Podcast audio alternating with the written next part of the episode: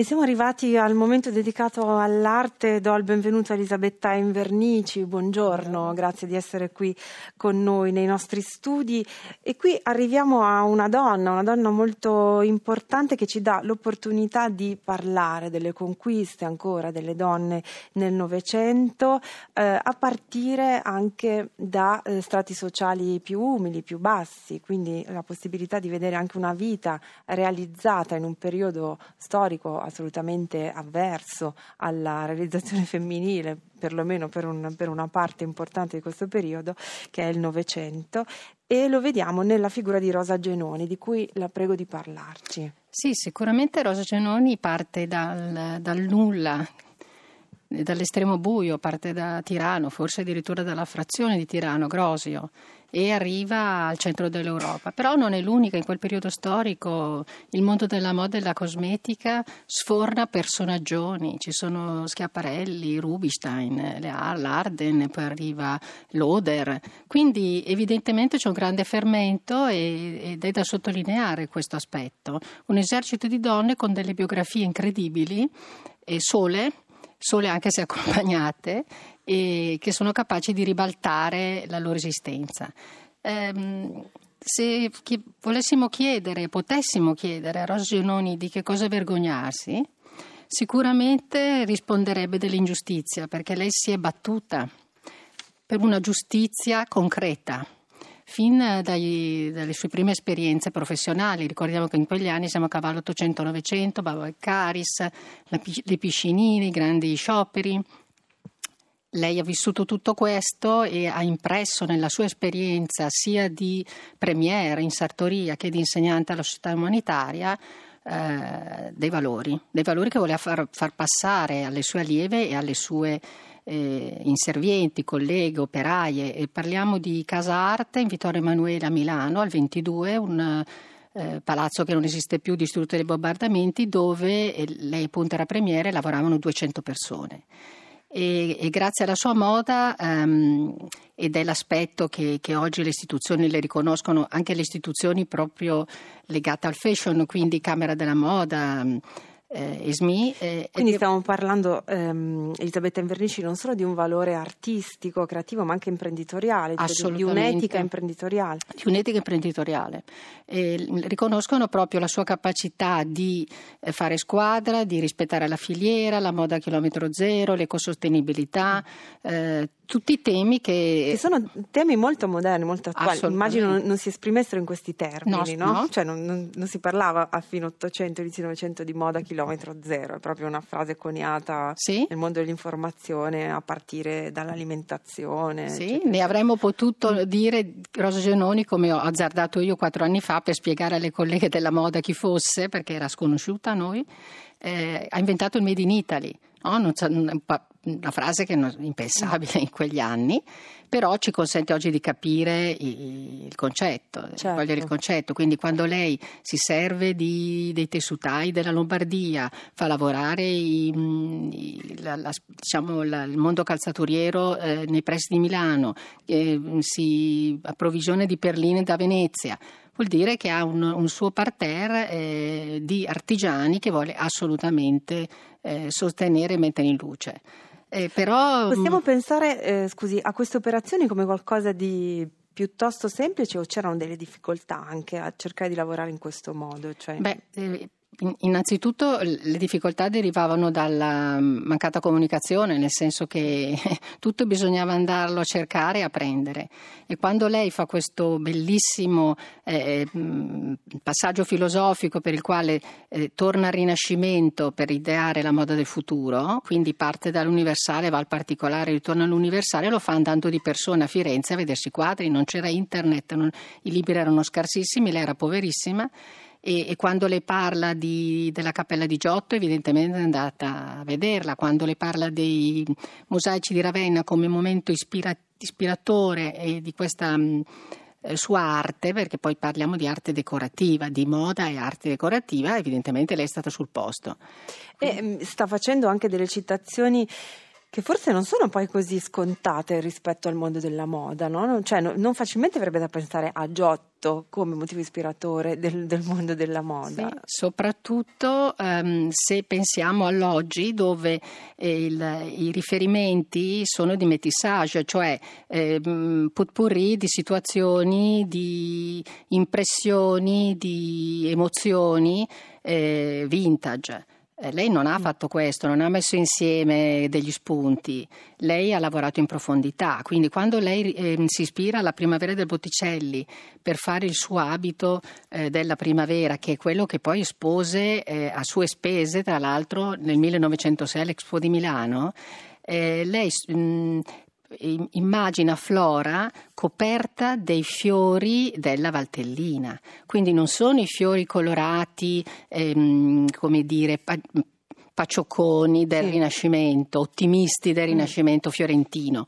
Sono i fiori stentati, umili ma tenaci che sono spuntati dalla neve in un territorio dove per eh, dieci mesi all'anno c'è la nebbia e fa buio eh, alle 4 del pomeriggio e quando lei li ricama, perché lei è in grado di ideare, disegnare e realizzare, ehm, li rende metallici, argentei, quindi è quella luce fredda, quella lama di luce che, che c'era a casa sua, nella sua terra. Quindi a partire da motivi assolutamente identitari. Identitari. Sì, sì. Ehm, è vissuta in anni in cui 1867-1954, sì. dal punto di vista storico ci sono stati degli avvenimenti fondamentali fino a um, tema di, di, questa puntata molto ricorrente poiché stiamo avvicinandoci al giorno della memoria, la seconda guerra mondiale. In quel caso quali sono state le sue posizioni?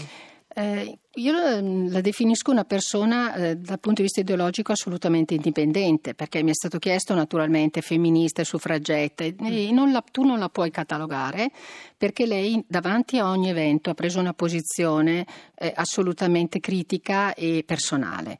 Quindi eh, era naturalmente pacifista, è stata perseguitata per quello, ehm, però non era per esempio per il voto alle donne e noi dobbiamo anche notare che nel 1932 sono i suoi ultimi bozzetti perché lei lei a causa dell'avvento del fascismo fu obbligata a lasciare l'insegnamento alla società umanitaria non prendendo la tessera del partito e, e quindi per motivi e, e, lei è stata perseguitata e comunque controllata dalla polizia fino a pochi anni dalla morte, prima di morire.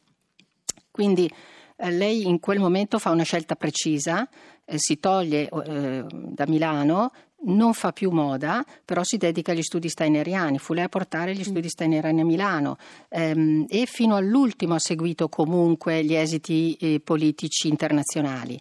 Non dimentichiamo, tornando indietro rispetto all'epoca alla quale mi richiamavi, che nel 15 lei è stata l'unica italiana al congresso dell'AIA per la pace e il non interventismo. E se noi pensiamo che, che lei è partita analfabeta eh, dalla sì. Valtellina, è andata proprio, Infatti, proprio quello volevo arrivare, cioè la, la, figura di Rosa Genoni, che non è così nota peraltro, ci eh, mette davanti a una, a una vita appunto realizzata di donna che eh, parte da pochissimi mezzi, arriva eh, però ad avere, mh, mm, ciò nonostante, o, oltre che un grande valore imprenditoriale, una grande anche capacità di districarsi, di, di cogliere, di comprendere un mondo in evoluzione, in cambiamento, che, grande, che per grande parte poi eh, della sua vita ha significato anche prendere delle posizioni, come lei ci sta raccontando, difficili. Anche personali. Eh? E, pers- e, personali, quindi ha vissuto sulla sua pelle poi le sue stesse posizioni. Sì, perché che cosa, che cosa significa per chi fa mm, moda oggi confrontarsi con una figura del genere?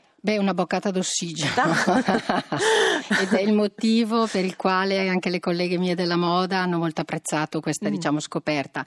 Scoperta che è avvenuta tramite, mm, da parte mia, la semplice lettura della biografia, è abbastanza casuale questo, e, e poi è partito da lì il desiderio di restituire questa figura alla, alla gente, di restituirla perché era patrimonio giustamente della famiglia eh, e tuttora a Milano vive la nipote biografa Raffaella Podreider era patrimonio degli storici del costume che ne studiavano dei particolari assolutamente eh, importanti naturalmente, era patrimonio anche del pensiero politico. Ma eh, questa è una donna complessa che, mod- che ha creato il concetto di moda italiana e che ha avuto la, la forza di portarla avanti in, in modo de, personale. Quindi è un gigante e questo ci consente di anticipare la datazione della cosiddetta nascita della moda italiana, non più quindi la Sala Bianca a Palazzo Pitti, gli anni 50, quelle sfilate, bensì eh, l'Expo, quindi il 1906 in un momento in cui a Milano si muovevano D'Annunzio, Visconti di Modrone, Donna Fiorio, Casa Savoia, che erano poi amici suoi clienti. Ecco, questo allestimento, Elisabetta Invernici, eh, attraversa tutta questa complessità con diverse sezioni, però possiamo dire che in qualche modo avete eh, cercato di districarvi in tutto questo per rendere giustizia alla figura di, di questa donna, cioè sì. proprio nella sua, nella sua interezza. Eh, quante sono le sale che occupano l'archivio di Stato di, di Milano, il Palazzo del Beh, Innanzitutto già stare all'archivio di Stato è un privilegio, peraltro l'archivio di Stato ha assunto tutto il patrimonio mm. di, della famiglia Rosa, di Rosa Genoni, eh, quindi c'è un genus loci anche, no? siamo lì dove stanno le cose. E, mh, mm, le sezioni sono due e, e, tra l'altro definire la mostra mi è difficile, io penso che sia un movimento di pensiero, penso che sia un tavolo di lavoro eh, che vuole chiamare i giovani alla ricerca, vuole chiamare gli studiosi a riprendere in mano certi aspetti, secondo me un po' de- dimenticati di Rogenoni, vuole appunto eh, incuriosire le persone e la, le, le, due sezioni sono una più dedicata alla moda e una più dedicata alla parte biografica e politica, che però si intrecciano fortissimamente, quindi è una scelta che io un po' eh, subito, ma mh, però si, si, si mh, dimostra vincente perché oggi, stamattina pure c'erano visite guidate, perché l'idea della visita narrata parte, è parte integrante dell'installazione e, e veramente non si poteva entrare, un, moltissima gente di tutte le età, di tutti i target, e, quindi vuol dire che funziona, ma io penso che funzioni perché di lei passa questa energia. E ehm, in una situazione un po' apatica, quella attuale, io la definisco un po' apatica, eh, si ha bisogno di una scossa e questa donna è in grado di scuotere anche solo con un bozzetto, anche solo con un piglio ironico di un tratto di matita. Ehm, l'apporto ehm, attuale, perché era, c'era il rischio di cadere nel vintage, no? nel, sì. nel nella Marcorda è, è, è, grandioso ed è costituito dal lavoro di squadra di una quarantina tra stilisti mh, e designer anche eh, artigiani della Valtellina naturalmente, che hanno portato un omaggio, un tributo a Rosa Genoni. Io li ho lasciati lavorare liberamente, ognuno con i propri strumenti, con i propri materiali e questo crea il caleidoscopio e eh, mh, loro hanno fatto quello che Rosa Genoni fece 150 anni fa, cioè lei studiò il passato per arrivare al futuro e loro stanno studiando Rosa Genoni mi auguro, perché mi sembra che emerga, per portare qualcosa di nuovo e di autentico dal punto di vista della, della, della moda. Estetica. Questo è veramente molto interessante. Io la ringrazio Elisabetta Grazie Invernici. L'appuntamento per le visite guidate alla mostra è attraverso il sito archivio di stato milano.beniculturali.it. Non è una mostra, però mi correggo, fino, in ogni caso fino al 17 sì. marzo di quest'anno. Devo solo aggiungere che appunto dato il successo la parte moda che doveva chiudere il 4 febbraio è stata prorogata all'11. Abbiamo una settimana in più per e quindi vederla. ancora una settimana. Grazie. Grazie, grazie. a voi. Grazie.